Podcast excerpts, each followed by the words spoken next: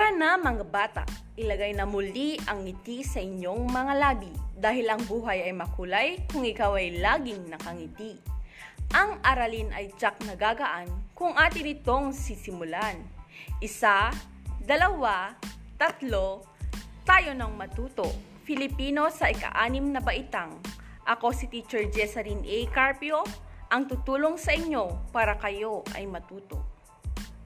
Ako ay lubos na nasisiyang ipalam na sa araling ito ay matututunan mong magamit at makilala ang iba't ibang kaukulan ng panghalip panao sa pakikipag-usap sa iba't ibang sitwasyon. Handa na ba kayo? Kung handa na kayo, halika at huwag nang patagalin pa. Ang panghalip panao ay mga salitang panghalili sa ngalan ng tao. Ang panghalip panao ay may tatlong kaukulan. Ito ay ang palagyo, pari at palayon. Una, palagyo. Kung ito'y pamalit sa pangalan ng taong gumagawa ng gawa o paksa ng pangungusap. Halimbawa, ako, ikaw, siya, tayo, sila, kayo, at kami. Ako ang magluluto. Ikaw ang maglilinis ng bahay. Siya ang maglalaba. Ikalawa, pari. Kung ito'y pamalit sa pangalan ng taong nag-aari o pinaglalaanan ng gawa. Halimbawa, akin, ko, natin, kanila, niya, iyo, mo, at iba pa. Ang bag na asul ay kanya. Akin ang sinturong itim sa kabinet. Ang kurtina namin ay makulay. Ikatlo, palayon. Kung ginagamit na layon ng pang-ukol, sa ang pananda sa layon at ang para sa ay pananda sa pinaglalaanan. Halimbawa, ang bahay ni Magda ay malapit sa inyo. Para sa kanila, ang biniling ulam ni Tio Manuel. Naintindihan niyo ba ang ating aralin? Ngayon, nais kong kumuha ka ng papel at lapis at iyong isulat ang mga mapapakinggang mga panghalip panao sa aking babasahing kwento. Kumakain ka ba ng tama? Ano-ano ba ang iyong mga kinakain? Kumakain ka ba ng masusustansyang pagkain? Masdan mo siya masdan mo rin ang iba pang katulad mo. Magkatulad ba kayo?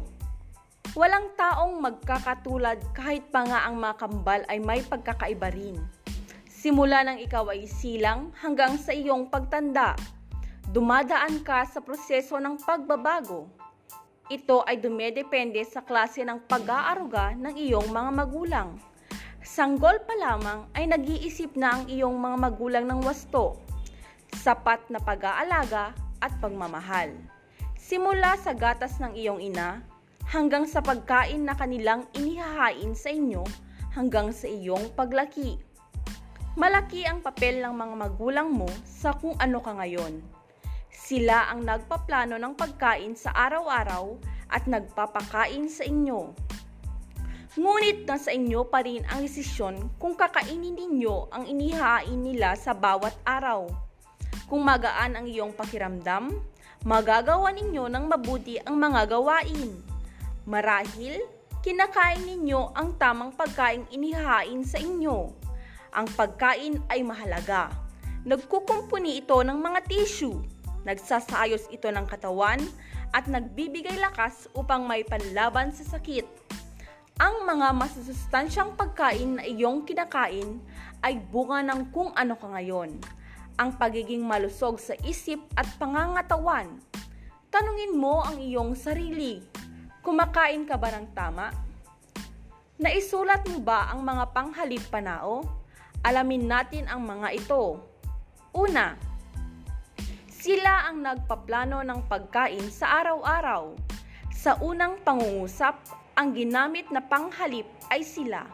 Ito ay nasa kaukulang palagyo dahil ginamit na pamalit sa pangalan ng taong gumagawa ng gawa o paksa ng gawain. Pangalawa, sa ikalawang pangungusap, malaki ang papel ng mga magulang mo. Ang mo ang panghalip na nasa kaukulang paari. dahil ginamit na pamalit sa pangalan ng taong nag-aari o pinaglalaanan ng gawa. Ikatlo, kinakain ninyo ang tamang pagkain inihain sa inyo. Sa ikatlong pangusap, ang panghalip na sa inyo ay nasa kaukulang palayon dahil ginagamit na layon ang pangukol. Sa ang pananda sa layon at ang para sa ay pananda sa pinaglalaanan. Ayan mga bata, madali lang tukuyin ang mga panghalip panao. Ating tandaan na ang panghalip panao ay ginagamit na panghalili sa ngalan ng tao. Ito ay may tatlong kaukulan, ang panghalip palagyo, panghalip paari at panghalip palayon. Isang makabuluhang oras ang sa atin ay nagdaan siksik, liglig at umaapaw na kaalaman. Dito lamang yan sa wika at panitikang Filipino sa, sa ika-anim na baitang. Ito ang inyong teacher Jess na nagsasabing, huwag maligalig, maging mapanalig. Ilagay ang ngiti sa inyong mga labi dahil ang buhay ay makulay kung ikaw ay laging nakangiti.